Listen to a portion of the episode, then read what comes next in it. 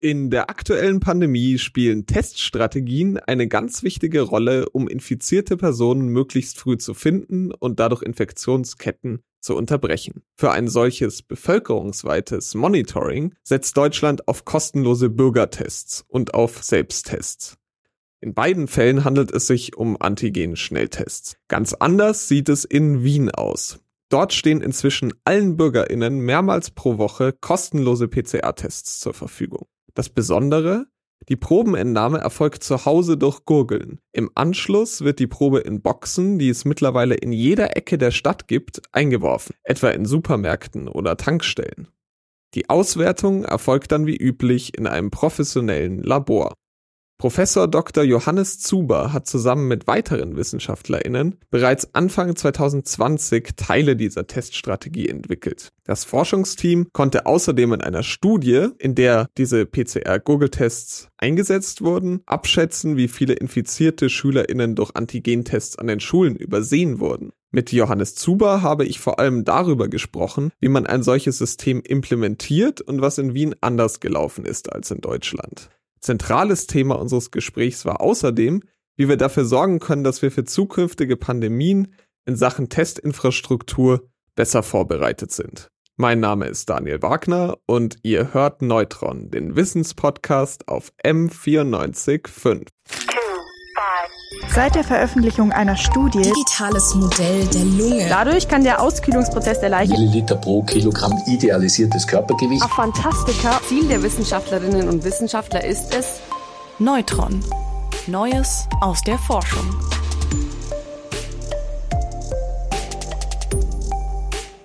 Bei mir ist heute zu Gast Professor Dr. Johannes Zuber. Er forscht am Institut für molekulare Pathologie in Wien und hat schon ganz früh in der Pandemie, also ganz zu Beginn des Jahres 2020, mitgearbeitet an Strategien für Testkonzepte.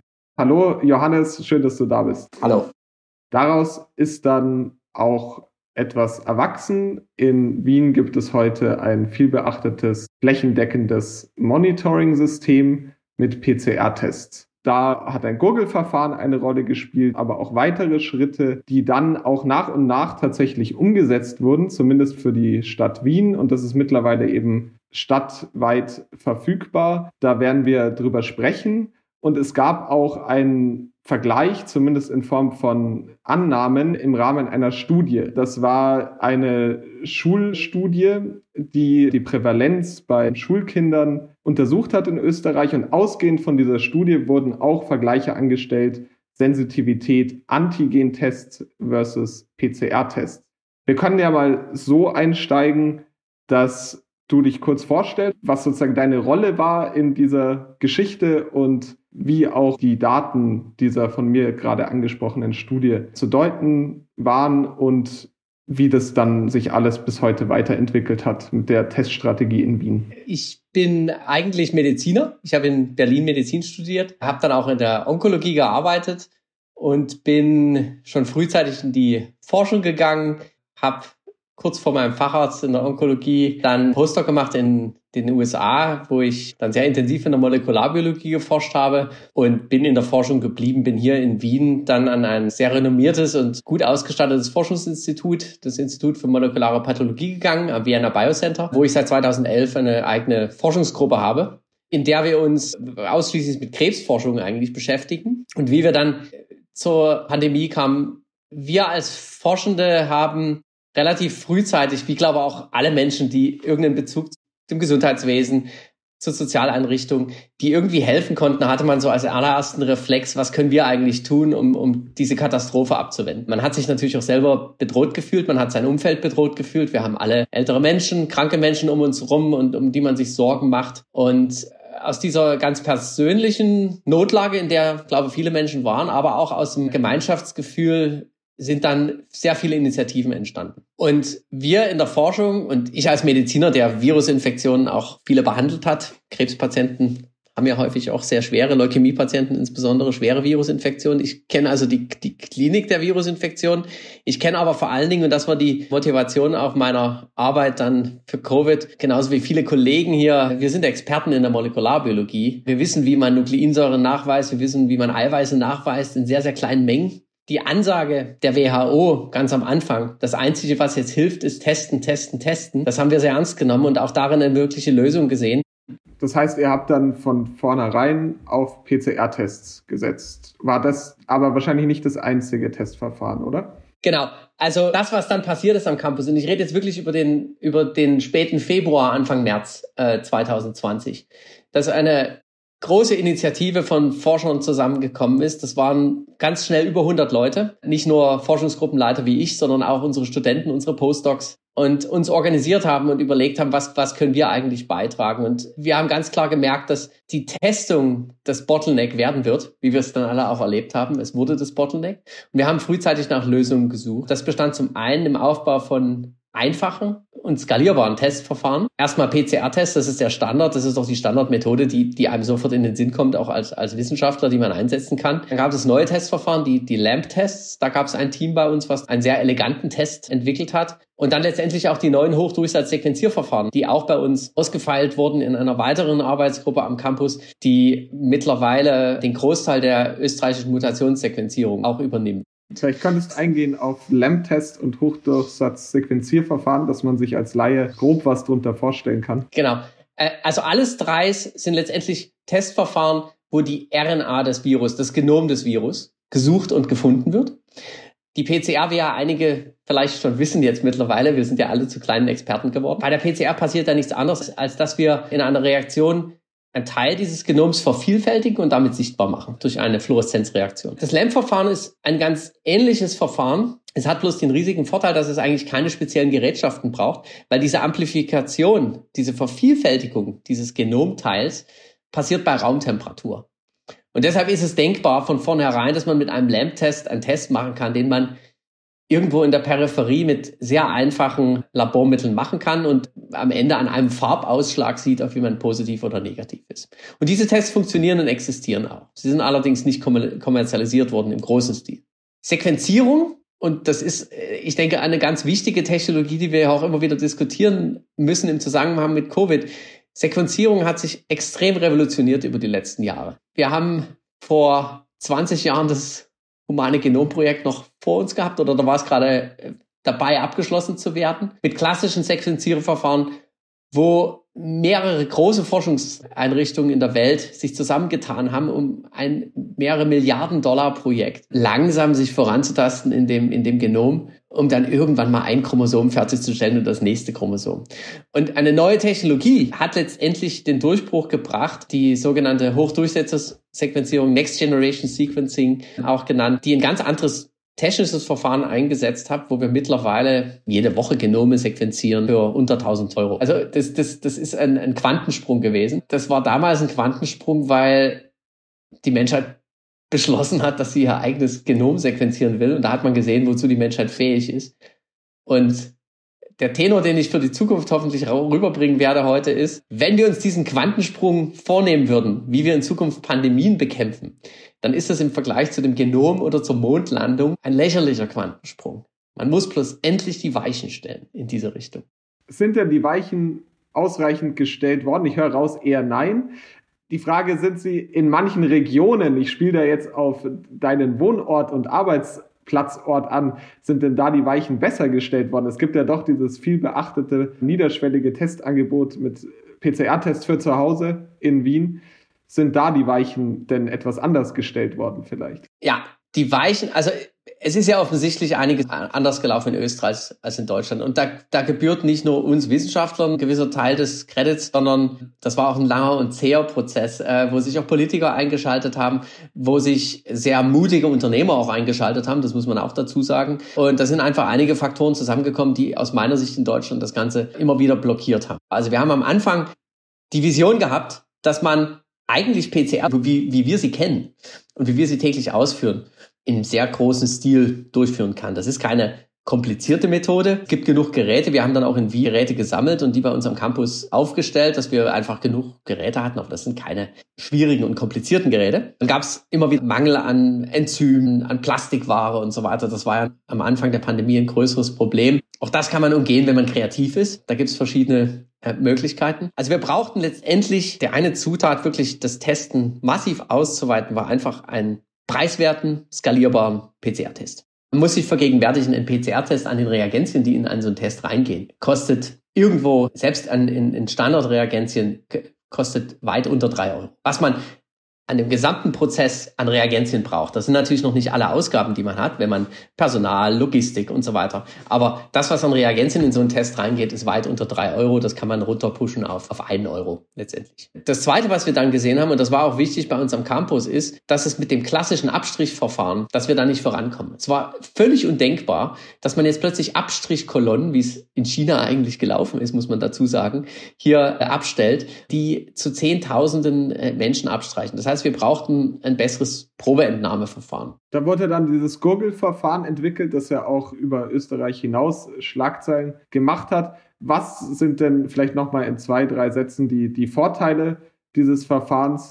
Man muss immer sagen, das Wort entwickelt ist vielleicht ein bisschen falsch platziert. Das Googeln selber, also die Rachenspülung, ein Rachenspülwasser zu gewinnen, ist ein anerkanntes Verfahren in der Virusdiagnostik. Da gibt es große Arbeiten, auch für genau solche Viren wie das SARS-CoV-2-Virus, dass das eine adäquate Methode ist, um Material zu gewinnen. Macht auch Sinn, weil ich bin an der hinteren Rachenwand und was ich brauche, ist möglichst Sekrete und im besten Falle noch Zellen, nämlich die Zellen, die den Virus produzieren, aus Regionen, wo der Virus sitzt. Und das ist auch die Frage bei den Abstrichen gewesen. Je weiter ich hintergehe, desto besser bin ich in der richtigen Region. Natürlich war dann die Frage, funktioniert das denn und wie vergleicht das mit, mit dem konventionellen Abstrichverfahren? Und da muss man sagen, da ist hier wirklich sehr schnell ein Team zustande gekommen, wo wir dann auch mit der, mit einer großen Klinik hier, mit der größten Infektionsklinik hier in Wien eine Kooperation aufbauen können, die dann auch ganz unkompliziert gesagt haben, wir können das mal als Vergleichsanalyse mitlaufen lassen. Wir haben hier ausreichend Patienten und wir können die neben einem Abstrich auch mal gurgeln lassen.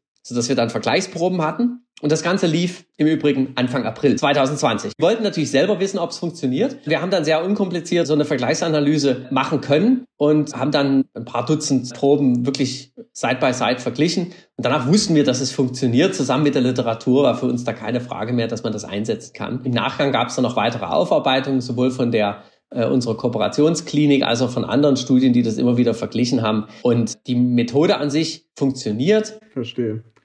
Das bringt mich gleich zu meiner nächsten Frage. Wir haben jetzt sehr viel über die letzten Monate und letzten zwei Jahre äh, im Schnelldurchlauf quasi gesprochen.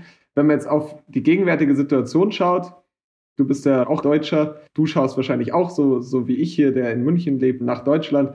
Und die Situation hier ist ja so, dass man als sozusagen Monitoring-Verfahren hat man ja die sogenannten Bürgertestungen, also Antigen-Schnelltests etabliert. Und das wird ja auch so verkauft, dass man sagt, man kann einmal pro Woche kostenlos einen Antigen-Schnelltest nehmen. Das ist ja sozusagen die Lösung, die hier angeboten wird. Und PCR wird ja mittlerweile sogar nur noch nach einem zertifizierten Antigen-Schnelltest kostenfrei zur Verfügung gestellt. Anders, da haben wir auch schon öfter angesprochen, ist es ja eben in Österreich vor allen Dingen in Wien, wo eben als Monitoring die PCR-Tests angeboten werden. Wie ist das gegenwärtig eben zu bewerten, gerade auch im Hinblick auf da vergleichende Analysen? Es gab die von mir angesprochene Studie, die ja auch schon im Frühjahr 2021 in Eurosurveillance äh, publiziert wurde, wo man eben auf Grundlage einer Schulstudie sich das angeschaut hat, PCR versus Antigentests, da gingen ja dann die Antigentestprogramme sowohl in Österreich als auch in Deutschland an den Schulen los.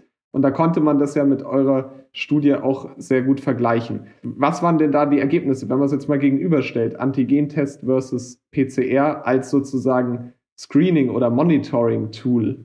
Die Studie greift eigentlich auf ein sehr frühzeitig durchgeführtes Testsystem zurück, was mittlerweile auch in fast ganz Österreich läuft, in Wien exzellent läuft. Und das ist die regelmäßige Google-Testung von Kindern. Und dazu wurden eine Schulstudie durchgeführt mit auch Beteiligung von uns, weil wir haben am Campus bei uns die Messung dieser PCR-Analysen durchgeführt. Da wurde dieses Verfahren erstmal etabliert. In der ersten Stufe ging es erstmal darum, zu schauen, tolerieren das die Kinder, wie wird das angenommen und vor allen Dingen, was sind auch die Detektionsraten. Und wir haben, wie mit dem Gurgeln allgemein, die Sicherheit gewonnen, dass es wirklich dem Goldstandard PCR-Test entspricht und wir dort mit hoher Sicherheit infektiöse Kinder identifizieren können. Gleichzeitig wurde dann in Österreich relativ breit und relativ schnell ein, ein Antigen-Testverfahren ausgerollt, wie es ja auch in Deutschland in einigen Gebieten auch regelmäßig in den Schulen durchgeführt wurde, die sogenannten Nasenbohrertests, wo aus der vorderen Nase abgestrichen wird und das ist mein Hauptkritikpunkt dabei.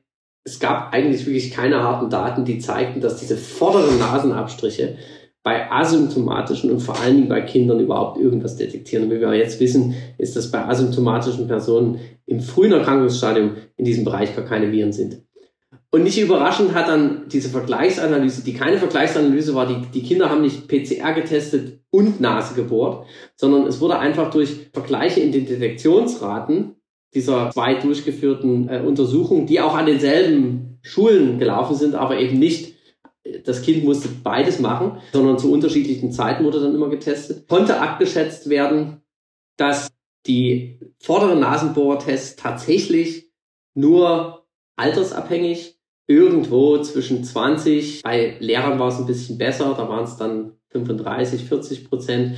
Aber bei den kleinen Kindern war es wirklich erschreckend niedrig, nur 20 Prozent der positiven Fälle detektieren konnten. Und das hat sich aber gedeckt auch mit, mit anderen kleineren Untersuchungen. Das war aber eine der ersten größer angelegten Untersuchungen, die auch Repräsentanz für das gesamte Land hatten und wo auch alle Bevölkerungsschichten und so weiter abgebildet waren. Das war ein erschreckendes Ergebnis. Für uns kam es nicht so sehr überraschend, weil wir diese schlechte Performance eigentlich schon aus kleineren Analysen gesehen hatten und vermutet hatten, dass es so schlecht ausfällt. Das Interessante in dem Zusammenhang ist ja, es wurde ja Deutschland immer darauf verwiesen, man hat da noch Bedenken mit anderen Verfahren zur Probeentnahme für den PCR-Test. Beim Antigen-Test allerdings war es ja von vornherein zulässig für die Selbsttests aus der vorderen Nase zu nehmen. Wie ist das zu erklären? Man muss, wenn man die beiden Methoden vergleicht, und da ist so viel Kauderwelsch in der Public Domain, so viel Fehlinformation und so viel starke Meinungen von Leuten, die eigentlich keine Ahnung von der Methodik haben. Ja, das ist, das ist schon frustrierend als, als Wissenschaftler und, und wie, wie viel da verzerrt dargestellt wird. Man muss, wenn man diese beiden Methoden vergleicht, zwei Parameter letztendlich ganz klar voneinander trennen. Das eine ist, wie viel Virus in einer Flüssigkeit, wo sich Virus befindet, kann die Methode prinzipiell detektieren. Das ist das eine. Und das zweite ist, wo wurde diese Flüssigkeit gewonnen? Oder wo wurde diese Probe gewonnen? Nun ist es so, dass wir zu, zu der Sensitivität können wir vielleicht gleich noch was sagen. Aber was, was viele dieser Methoden verzerrt darstellen dann in den Vergleichsanalysen ist, dass häufig Abstriche aus der vorderen Nase gewonnen werden. Und es ist mittlerweile bekannt, dass in einer frühen Phase der Erkrankung, die ich ja detektieren will, ich will ja nicht den hochinfektiösen Menschen detektieren, sondern ich will ihn ja detektieren, bevor er hochinfektiös wird, in der vorderen Nase kein Virus ist. Weder mit PCR noch mit Antigentest. Da ist kein Virus. Ja, in vielen Analysen gezeigt. Jetzt muss man gleichzeitig eingestehen, dass man für ein groß angelegtes Monitoringverfahren, aber auch für ein sinnvolles Testen der Bürger insgesamt es völlig ausreicht, wenn eine adäquate Probe selbst genommen wird. Ja, wir haben, man muss, man muss das Monitoring auch von, dem, von der Diagnostik trennen, aber Menschen, die einfach wissen wollen, ob sie positiv sind, ob sie eine Gefährdung für andere darstellen, oder selbst Menschen, die Verdachtsmomente haben, die Kontakt haben, die einfach eine schnelle, unkomplizierte Abklärung wollen,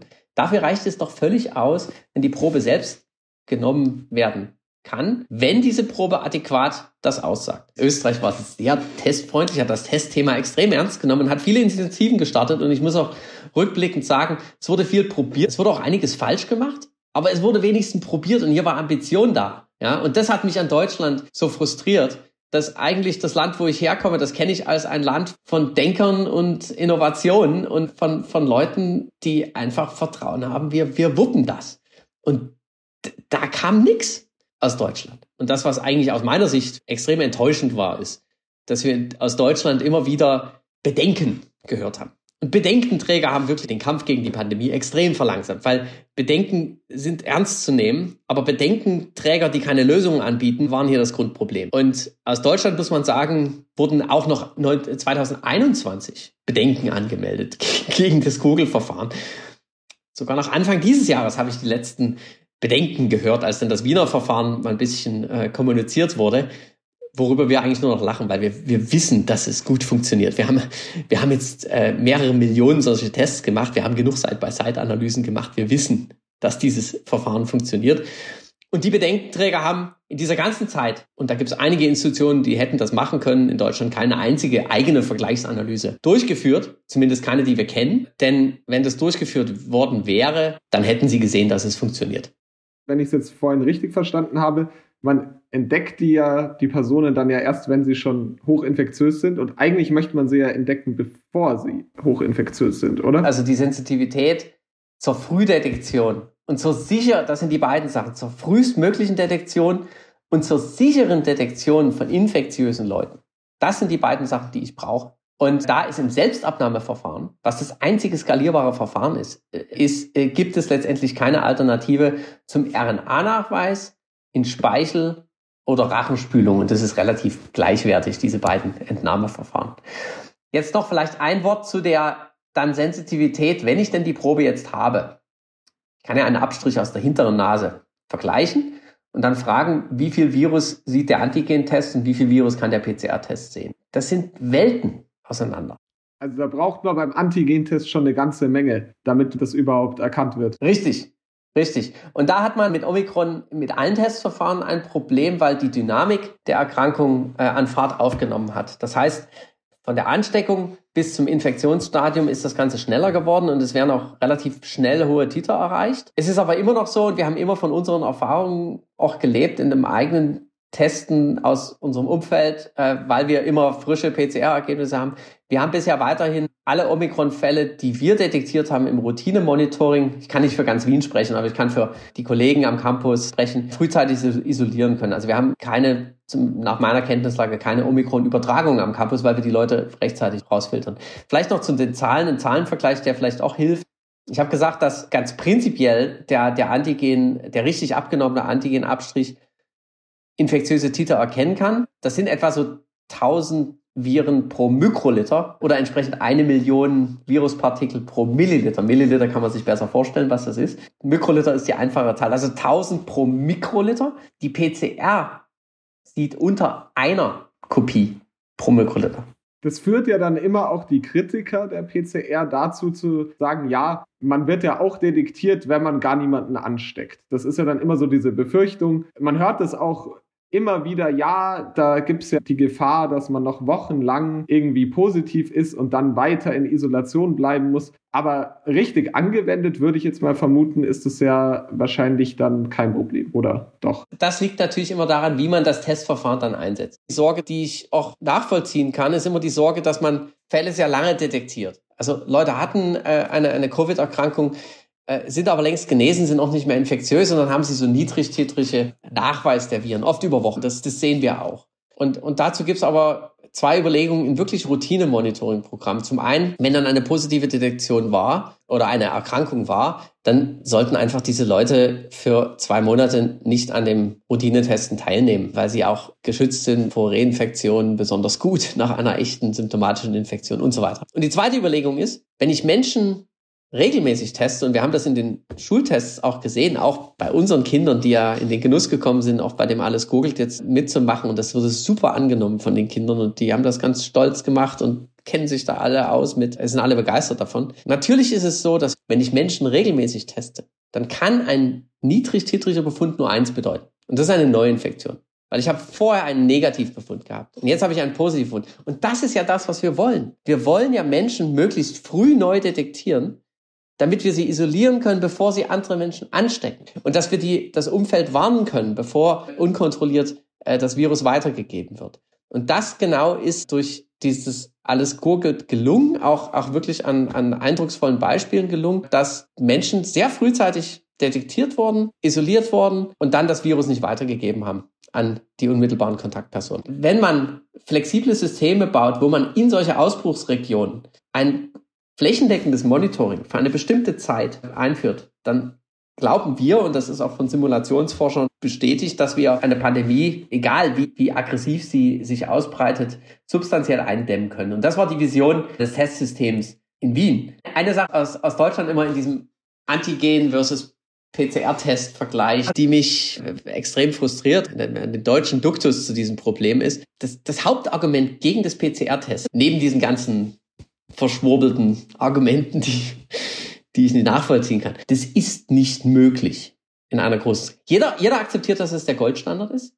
Jeder akzeptiert natürlich, dass es die Methode ist, die ich auf jeden Virus anpassen kann innerhalb von zwei bis drei Wochen. Und obwohl in Wien und äh, einigen anderen Regionen gezeigt ist, dass das in die Millionen pro Tag skalierbar ist, wird weiterhin behauptet, das ist nicht möglich. Das ist natürlich möglich.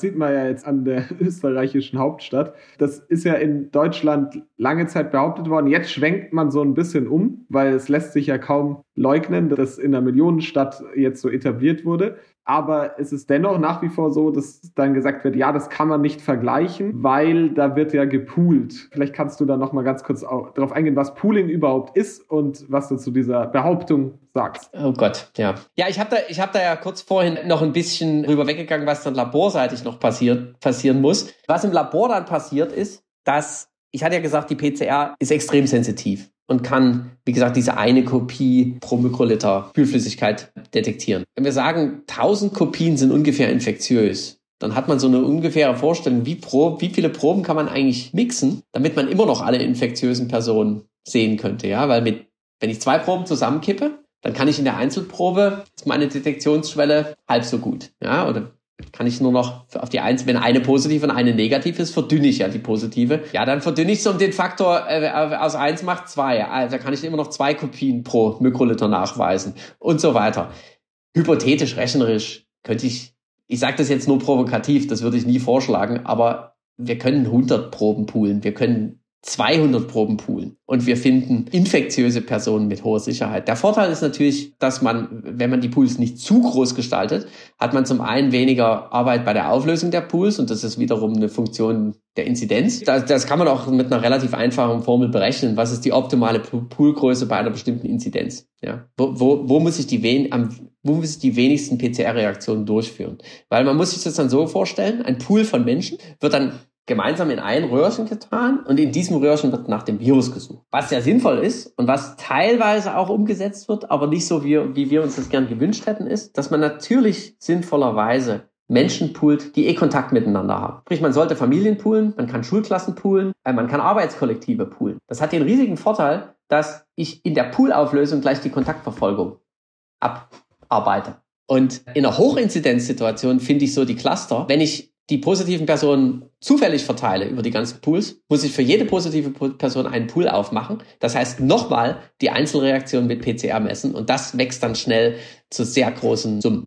Das hört sich ja dann alles sehr machbar an, also wenn man es entsprechend investiert und da die Bereitschaft aufbringt. Dennoch würde ich jetzt gern zwei Kritikpunkte, die immer wieder dann kommen, auf die würde ich trotzdem gern noch eingehen. Der eine ist, das ist ja, haben vielleicht auch schon die eine oder der andere erlebt, bei den Antigentests durchaus auch mal falsch positiven gibt. Wie ist es denn bei dem PCR-Test? Weil die Befürchtung, die dann schon immer im Raum steht bei vielen, man macht jetzt von der ganzen Millionenstadt von asymptomatischen Personen so ein Monitoring mit PCR, aber dann sind doch womöglich auch falsch positive dabei. Das ist die eine Befürchtung. Falsch positiv bei einer gut gemachten PCR. Und zu einer gut gemachten PCR gehören vor allen Dingen zwei Sachen. Das eine ist, wir detektieren den Virus routinemäßig und so sollte das in allen PCR-Analysen gemacht werden mit verschiedenen Sonden auf dem Virus. Wir haben also zwei unabhängige Testessays, um den Virus nachzuweisen. Das verringert schon mal das Risiko einer falsch positiven, eines falsch positiven Fundes dramatisch. Und dann gibt es bei der PCR, wenn man diese beiden Sonden, unabhängigen Sonden einsetzt, gibt es eigentlich nur einen Grund für falsch positive Ergebnisse. Und das ist eine Kontamination, eine Verunreinigung der Proben, die eingebracht wurde, entweder vor dem Labor oder einfach, dass die Laborstandards nicht eingehalten werden. Neuseeland hat ganz am Anfang der Pandemie, zu einer Zeit, wo es in Neuseeland keine Fälle gab, über 60.000 PCR-Tests durchgeführt. Keinen einzig positiven Patienten detektiert. Wir haben in unseren circa 350.000 PCR-Tests, die wir durchgeführt haben, keinen einzigen falsch positiven Fall. Ein gut geführtes Labor hat keine falsch positiven. Es wurde ja jetzt sehr viel gelernt. Gerade auch bei euch in Wien hat man zumindest es geschafft, jetzt mittlerweile ein flächendeckendes Testangebot zu haben mit PCR. Jetzt ist es in anderen Landesteilen Österreichs noch nicht so weit, in Deutschland auch nicht. Was kann denn aus all den Erfahrungen, die ihr aus der Wissenschaft auch gemacht habt und auch jetzt gegenwärtig mit der Implementierung noch gemacht wurden, gelernt werden für die nächste Pandemie? Welche Erfahrungen können da wertvoll sein? Was muss man das nächste Mal besser machen? Und was würdest du dir ganz persönlich wünschen? In einer Pandemie würde man sich wünschen, dass als Grundstock erstmal die Kapazität überhaupt da ist, vernünftig zu testen und von Tag eins der Pandemie zu testen. Und zumindest dieses Ziel ist in Wien jetzt erreicht, wo jeder zu jedem Zeitpunkt so viel wie man will kostenlos einen PCR-Test kommen kann. Wir denken zurzeit sehr viel darüber nach, was wollen wir eigentlich anders machen, wenn 2026 das nächste Coronavirus kommt oder ein ganz neuer Erreger kommt. Und das ist auch eine Frage, die ich gerne den Politikern immer wieder stellen würde. Was macht denn Deutschland anders? Was macht denn Deutschland anders bei der nächsten Pandemie? Ich sehe nichts. Antigentests wird es nicht geben für viele Monate. Du sagst, Antigentests wird es nicht geben, aber PCR könnte man sehr schnell umstellen, oder? PCR kann ich, kann ich innerhalb von äh, wenigen Wochen an jeden Erreger anpassen. Das heißt, ich hätte auch in dieser Pandemie, wenn das System gestanden hätte, das Genom war rechtzeitig bekannt. Im Übrigen hat ja Deutschland da noch eine Führungsrolle gespielt. Ja, die Charité hatte eins der ersten wirklich funktionalen PCR-Protokolle entwickelt, was in der ganzen Welt eingesetzt wird. Der allererste Schritt, und den brauche ich mir nur, den wünsche ich mir nur für Deutschland, weil der ist in Österreich gegangen, ist, dass endlich Konsens darüber herrscht, dass man mit innovativen RNA-Detektionsverfahren, vor allem der PCR, aber wer weiß, was noch so alles möglich ist, ein groß angelegtes Monitoring durchführen kann. Das ist möglich, das ist machbar. Die Menschen haben größere Dinge erreicht. Und darüber erstmal Konsens herrschen zu lassen. Das wünsche ich mir sehr für Deutschland. Wie gesagt, für ein wirkliches Massentestung. Wie ist Massentestung möglich? Erste absolute Grundvoraussetzung, selbstgewonnene Proben. Das geht nicht anders. Ja? Und, und das müsste man endlich mal in Deutschland akzeptieren. Und ich rede nicht von Diagnostik, ich rede nicht von medizinischer Diagnostik. Zweitens, und das ist das Bottleneck überall, das ist auch das Bottleneck lange in Österreich gewesen. Und deshalb gab es österreichweit kein Monitoring-System wie in Wien. Deshalb sind diese Vergleiche, ah, die Pandemie ist ja gar nicht viel besser gelaufen in Österreich, trotz des ganzen Testens. Es wurde in den weitesten Teilen Österreichs überhaupt nicht viel vernünftiger getestet als in Deutschland. Wer sich für den Unterschied was das Testen machen kann, interessiert, der kann sich die Delta-Welle mal in Wien angucken. Da muss man vielleicht noch kurz dazu sagen, ich glaube, in Wien gab es es ja auch in der ersten, in der zweiten, in der dritten Welle so auch noch nicht, sondern jetzt erst seit der Delta-Welle. Richtig, genau, genau. Die Delta-Welle war letztendlich, die Delta-Welle war, war immer noch nicht dort, wo wir hinwollen. Wir haben immer gesagt, wir hätten, ideal wäre von den Simulationsforschern her, ideal wäre, wenn 70 Prozent der Stadtbevölkerung bei so einem System mitmachen würden. Da können nämlich die Simulationsforscher sicher sagen, dass das die, die Pandemie aus den äh, Ausbreitung dramatisch einschränken würde. Das hatten wir, haben wir nie erreicht. Aber aus meiner Sicht haben die Simulationsforscher vielleicht eine Sache übersehen, nämlich es ist ein himmelweiter Unterschied, wenn man solche Tests verfügbar hat, dann setzen diese Tests auch die Leute, die Risiko hatten, Kontakt hatten, Verdachtsmomente hatten, die auf, auf Nummer sicher gehen wollen, wenn sie die Großeltern besuchen, Gruppenereignisse absichern wollen, dann setzen diese Leute auch die Tests fokussiert ein. Und wir testen am Campus nicht erst seit Ende 21, als das, das Ganze dann groß ausgerollt wurde, sondern wir testen am Campus und das sind immerhin 2000 Mitarbeiter, auch in Kooperation mit der Uni in Wien, wo nochmal viele Studenten regelmäßig testen. Wir testen uns dreimal die Woche seit April 2020. Das machen wir. Und das ist nichts leichter als das. Das ist bei uns wie zum Zähneputzen geworden. Wir setzen uns früh an den Tisch, jeder hat sein Gurgelglas, mein kleiner fünfjähriger Sohn gurgelt da. Dann war es lange so, bis dann alles gurgelt in Wien durchgestartet ist, dass wir die Proben einfach bei unserem Institut abgegeben hatten und am Nachmittag wussten wir, dass wir alle negativ sind. Und das haben wir routinemäßig für eine lange Zeit äh, durchgeführt und mittlerweile sind wir auch auf das Wiener System. Selbst von den Kritikern habe ich noch keine äh, besseren Argumente, was eigentlich in der bevölkerungsdichtesten, größten Stadt Österreichs so gut laufen sollte in der Delta-Welle. Wir waren eigentlich prädestiniert dafür, ein, ein, ein Hotspot zu sein. Und wir waren zu keinem Zeitpunkt in Hotspot in Wien. Die, die Bürger haben fleißigst getestet. Und wie gesagt, dieser fokussierte Einsatz einfach intelligent zu testen. Ich habe heute Nachmittag noch ein Treffen. Wir machen dieses Treffen aber nur, wenn alle PCR getestet sind. Und das funktioniert im Gegensatz zum Antigen-Test, wo es ja große Ausfälle gab. Es gibt einem ja neben sozusagen epidemiologischen Effekten eigentlich auch ein Gefühl von Kontrolle. Das ist ja auch sozusagen ein psychologischer Aspekt, dass man sagt, man hat als Einzelperson irgendwie die Möglichkeit mitzugestalten und das Risiko zu minimieren. vielleicht noch mal kurz auf die nächste Pandemie einzugehen, was da alles aufgebaut werden müsste an PCR-Infrastruktur und wie kann man die jetzt bestehende PCR-Infrastruktur auch im Standby-Modus halten, um sie dann sofort reaktivieren zu können. Das Tragische ist, dass man jetzt auf einem Kompetenzniveau ist. Jetzt hat man noch die Ideen, jetzt hat man noch die Möglichkeit zu pilotieren, jetzt hat man noch Instrumente, sowas anzugehen. Glaubt da keiner dran, dass wenn hier äh, alles wieder Friede vor der Eierkuchen ist, dass irgendjemand das in die Hand nimmt. Das waren wirklich sehr tiefgreifende Einblicke und spannende Aussichten, gerade auch, wie man sich für die nächste Pandemie besser rüsten kann. Vielen Dank für deine Zeit. Vielen Dank auch für das freundliche Gespräch und wir hoffen weiterhin, wie die Wissenschaftler von Anfang der Pandemie, dass man intelligenten, einfachen Lösungen zuhört und dass die richtigen Leute das aufgreifen. Vielleicht nicht mehr für diese Pandemie, aber dann hoffentlich für die Bewältigung dieses Problems in Zukunft. Es gibt also noch eine Menge zu tun, um für mögliche weitere Wellen in der aktuellen Pandemie und auch für zukünftige Pandemien besser vorbereitet zu sein. Vielleicht kann das Testsystem in Wien ja auch anderen Städten ein Vorbild sein. Denn für ein Monitoring sind Antigen-Schnelltests offensichtlich nicht geeignet. Nicht nur, weil viele Infizierte damit übersehen werden, sondern vor allem auch deswegen, da es viele Monate dauern würde, bis es Antigentests überhaupt zum Nachweis eines neuen Erregers gibt. Steht jedoch die Infrastruktur für PCR-Tests, könnten die innerhalb kürzester Zeit angepasst werden. Habt ihr Fragen, Feedback oder Themenvorschläge? Schreibt uns gerne eine Mail an wissenschaft.m945.de. Danke fürs Reinhören und wir freuen uns sehr, wenn ihr bei der nächsten Folge Neutron wieder dabei seid. Neutron. Neues aus der Forschung.